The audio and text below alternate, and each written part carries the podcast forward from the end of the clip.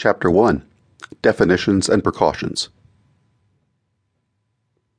The definition of a serial killer is someone who has killed three or more people. Different law enforcement agencies have different criteria as to how many individuals a person must kill to make them a serial killer. The FBI, Federal Bureau of Investigation, states that a serial killer is defined when they kill two or more persons in separate acts, but not always by one offender acting alone. Definitions below can be varied based on the references and sources used. Serial killing differs from a killing spree in that a killing spree is when two or more killings happen back to back. Typically, a serial killer has a cooling off period, or a time where they go back to normal before committing another crime.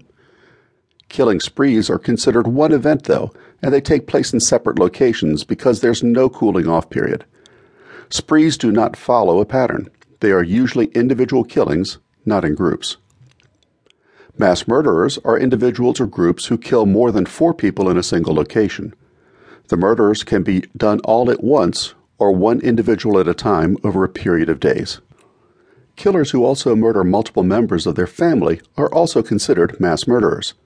Typically, the individual responsible for the mass murder ends up dying themselves. Mass murder differs from genocide in that mass murder typically kills people randomly, where genocide targets specific people based on race, gender, religious beliefs, and sexual preference. Serial killers usually choose their victims and plan their crime carefully. As said before, they usually have a cooling off period before selecting their next victim. Some will travel long distances to find the perfect victim, while others will stay in the same place.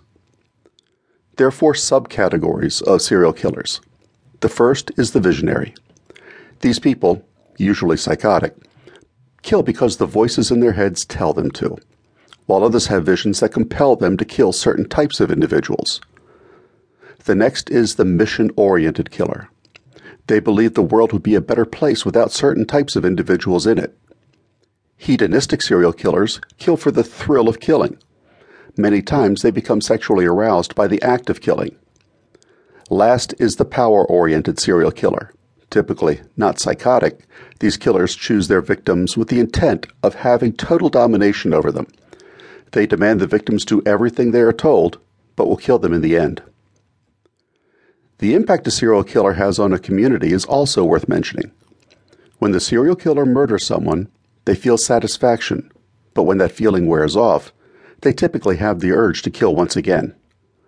Once the media announces that a killer is on the loose, people in the community tend to act differently. The serial killer puts fear into the lives of individuals to keep them from going out at night or walking by themselves or letting their children play on the street. They check to make sure their doors and windows are locked and that motion sensor lights are working. People become more aware of their environment and notice individuals they might have ignored before. They might keep their keys in their hand while approaching a car to avoid lingering outside while searching for their keys. Having security escort you to your car is another form of protection. People trust their gut feelings more during this time. Killers will often try to throw the police off by preparing a house to look like a burglary had gone bad, when in fact they planned on murdering someone. It makes finding the criminal more difficult in these cases. If your house looks like someone has broken into it, do not go inside. Go to a neighbor or drive away in your car and call the police. Being more aware and taking precautions may just save your life.